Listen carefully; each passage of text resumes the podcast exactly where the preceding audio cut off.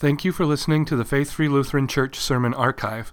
Today's sermon for the 18th Sunday after Trinity, October 3rd, 2021, is preached by Pastor Jason Goodham. If you have questions or comments regarding today's message, please call the church office at 612 824 5527 or visit our website at faithlutheran aflc.org. Good morning again. Special welcome to those of you who are visiting us this morning. Grace to you and peace from God our Father and from our Lord and Savior Jesus Christ. I would at this time invite you to stand as I read our Old Testament lesson appointed for this Sunday. The sermon text is taken from Genesis chapter 2, verses 18 through 25. Can be found on page 4 in your Pew Bible if you'd like to follow along. Reading in Jesus' name, Genesis chapter 2, verses 18 through 25. Then the Lord God said, It is not good that man should be alone. I will make him a helper fit for him. Now, out of the ground the Lord had formed every beast of the field and every bird of the heavens, and brought them to the man to see what he would call them. And whatever the man called every living creature, that was its name. The man gave names to all livestock, and to the birds of the heavens, and to every beast of the field. But for Adam there was not found a helper fit for him. So the Lord God caused a deep sleep to fall upon the man, and while he slept, took one of his ribs and closed up its place with flesh. And the rib that the Lord God had taken from the man, he made into a woman and brought her to the man. Then the man said, This at last is bone of my bones and flesh of my flesh. She shall be called woman because she was taken out of man. Therefore, a man shall leave his father and his mother and hold fast to his wife, and they shall become one flesh. And the man and his wife were both naked and were not ashamed. Heavenly Father, these are your words, and your word is truth. We pray that this morning you would sanctify us in the truth, that you would convict us of sin in our lives where that is necessary, and that you would comfort and encourage us with the promises of your gospel. In your name we pray. Amen. You may be seated. Modern Christians have this habit, maybe we can call it a reflex instead, that as soon as the Bible starts talking about creation, we insist that it does so to combat evolution. Now, to be sure, evolution isn't true, and we as Christians should and can combat the teaching of evolution from Scripture. But I have insisted for some time now that we don't even need Scripture to combat evolution. Sure, it's useful in refocusing us in and on our Creator God, on our designer. But the main problem with evolution is not that it's a competing world or worldview to Christianity. The main problem with evolution is that it's simply bad science. We shouldn't even let it get to the point where it's a competing worldview with Christianity. In fact, as that and it has become clear in scientific communities, Evolution has morphed into what really has happened all along. It's simply another religion. Evolution requires just as much faith to believe as Christianity, even more for that matter. And, and so, in passages like Genesis 2, where we are this morning, we can tip our cap to those who are passionate about disproving evolution. And we can pause to appreciate their efforts. But it is my contention that in scripture passages like our Old Testament lesson this morning, evolution is not the error that should be on our minds. It's not the primary message that God is delivering to the church. Rather than evolution, God would have us here be concerned about a different error, about a different heresy. And that would be the teaching of Gnosticism. Now, if you're not familiar with that word or that teaching, it's because Gnosticism is something that's not talked about much in the church today, and that's a very real problem. First, because every time you confess one of the three creeds we use to confess our faith, you're doing so standing against Gnosticism over and above all other heresies. But maybe more importantly, the church needs to talk about Gnosticism because if I were to pick one error that the American church consistently falls into, it's the error of Gnosticism.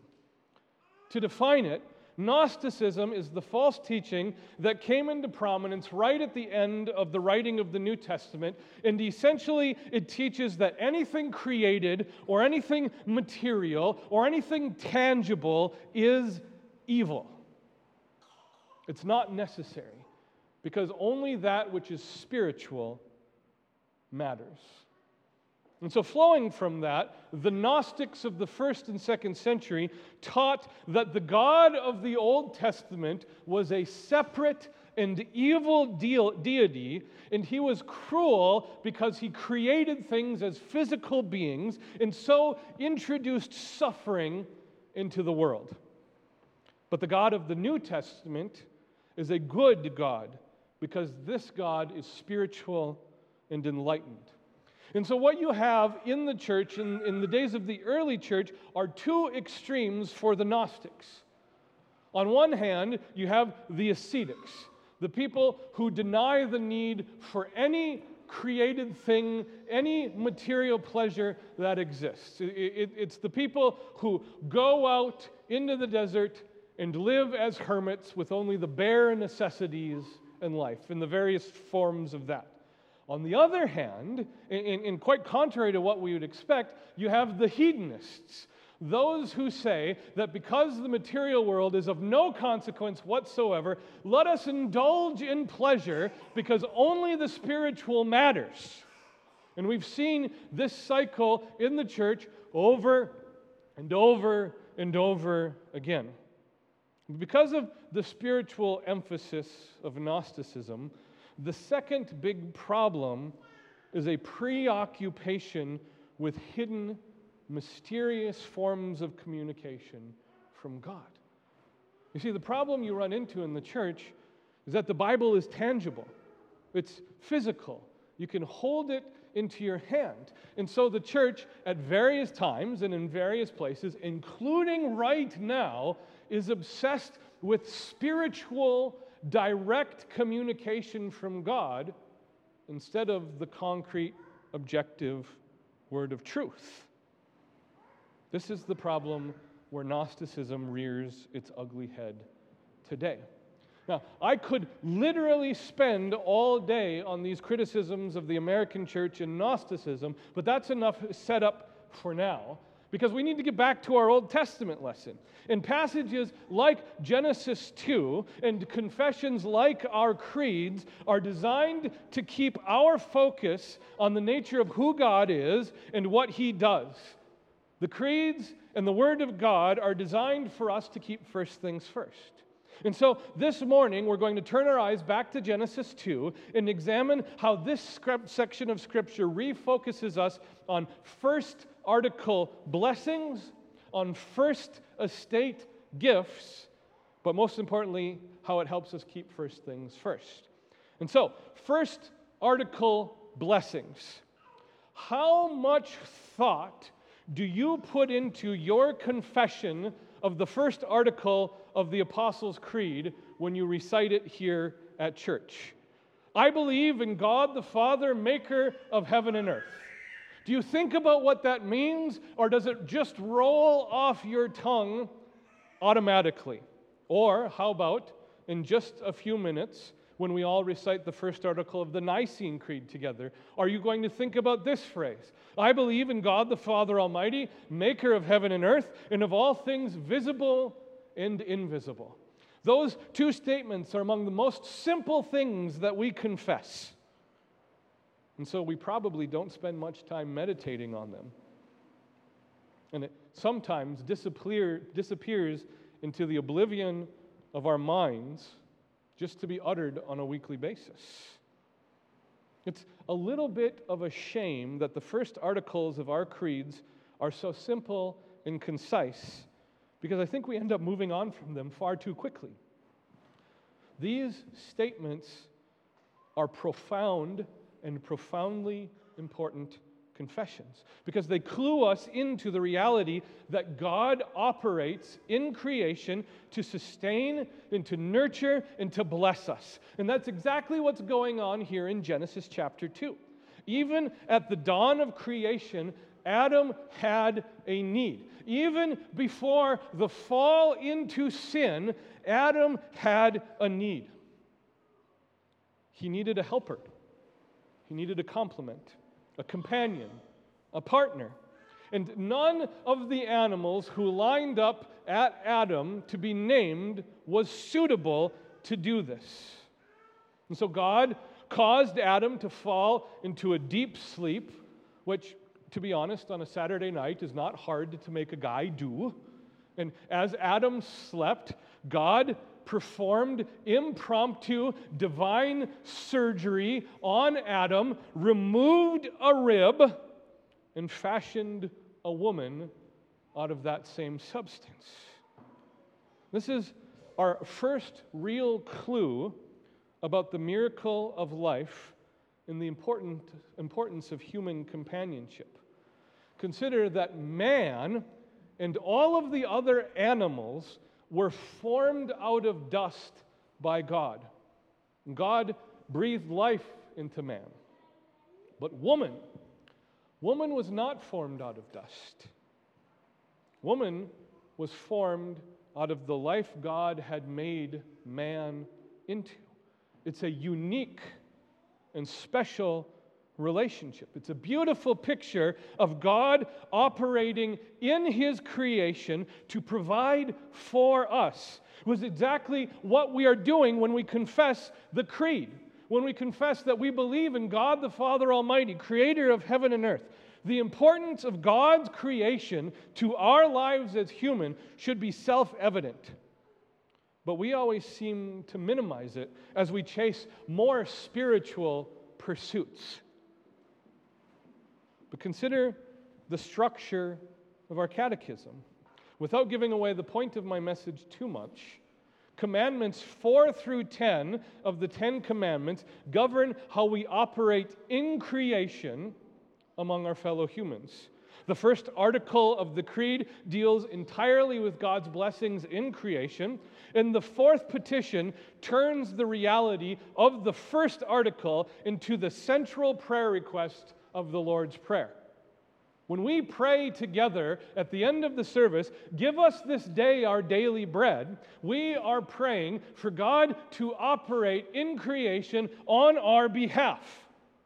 We live our lives as created beings in reality, and God meets us in reality to provide for us, to bless us, and to sustain us.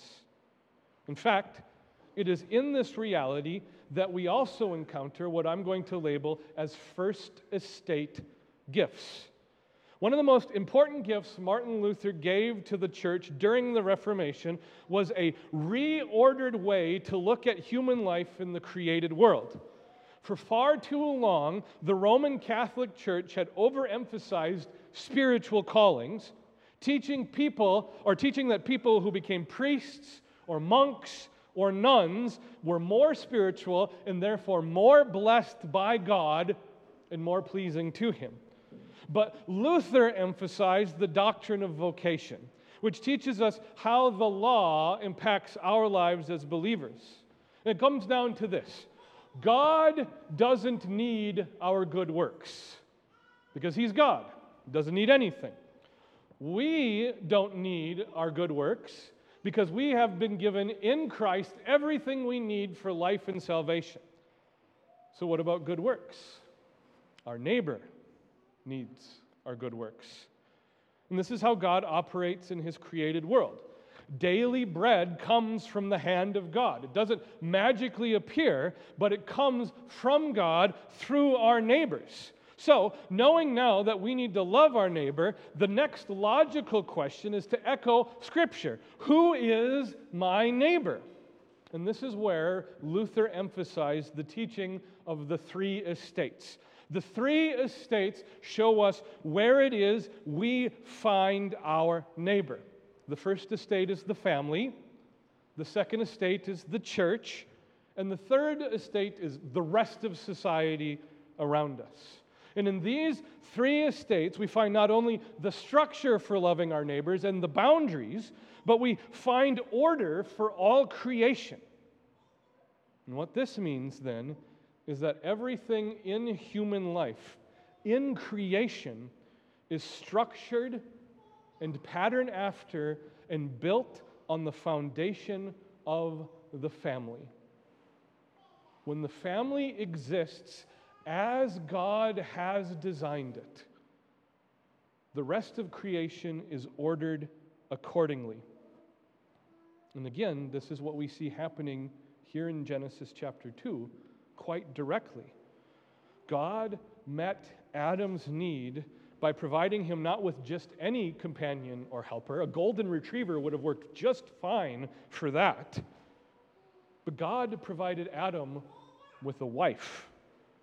Eve was the perfect complement to Adam. And a part of this perfection is expressed in the ability to procreate, to have and establish a family. The other two estates, church and society, are built on and patterned after God's design for the family. And what is interesting and tragic about this reality is that the church, at least the church of today, has so idealized this structure at times that we've flipped to the other side and alienated those who come from broken family structures. The church, for a large swath of time, has not helped those who have been abused. We have not cared for compassionately those who have been divorced or betrayed or harmed in some other way. Even those who are single can be belittled by an unhealthy overemphasis of what God is looking for with the structure of the family. But all this hangs in balance and can be remedied when we turn our eyes back to Scripture and the real emphasis here. The emphasis for us to put first things first. Our fight against Gnosticism and the proper teaching and emphasis of God operating in creation to bless his creatures begins and ends with the reality that we have a flesh and blood God. Now, at various times, I've read stern encouragements or warnings from smarter Bible teachers than I am not to allegorize passages like this, not to make them too symbolic. Teach the reality of the passage before jumping at unnecessarily linked, uh, lengths to artificially point to Jesus. This especially happens, they say, in books like the Song of Songs, where the historic church has used that part of Scripture to move away from romantic love to describing the relationship between Christ and the church. But here's the thing all we need to do is to look at Scripture itself to learn that's exactly what God wants us to think here. I'm going to give you an assignment today an assignment I can't grade and I can't even particularly hold you accountable for. And we all know that's a great way for making sure assignments get completed. But on your own time, read Ephesians chapter 5, verses 22 through 33, and compare it directly to what's happening here in Genesis chapter 2. For all purposes, I'll give you a little bit of a head start and quote verse 32. When, when teaching about marriage and re- the, the marriage relationship, Paul writes this This mystery is profound, but I am saying that it refers to Christ and to the church. Passages like Ephesians 5, in the book of the Song of Solomon, and in Genesis 2 here this morning. Jesus and how he relates to his church is the reality that our marriages and families are built on. For our purposes this morning, it comes down to the glorious reality that we have a flesh and blood God who not only provides for us and orders and structures our lives, but especially who saves us. As the incarnate Son of God, Jesus can take Adam's words about Eve and speak them about you and about me and about his entire church. This at last is bone of my bones and flesh of my flesh. And it is that reality that our entire eternities are based upon. Jesus, flesh and blood man, came to save us. And Jesus, flesh and blood God, came to forgive our sins and to conquer our enemies of sin, death, and the devil in our place. Jesus, the God of the entire universe, emerges from the tomb victorious, still our flesh and blood God. Dear saints, the glorious reality of our God today and every day is that He is not only a God who operates in creation to bless us, but He is a God who enters creation to deliver us, to deliver to us life and salvation and eternity. Just ask Rowan. God entered into his creation, took water, attached his word to it, poured it on Rowan's head, and made Rowan his child. Just come to the altar, and there you'll find Jesus' body in blood given to you for the forgiveness of your sins. And the outcome of all of this this morning is the same as the outcome of Genesis 2. The beauty of the innocent, the intimate innocence between Adam and Eve, who were both naked and not ashamed, is the beauty that describes you as you stand in the presence of God.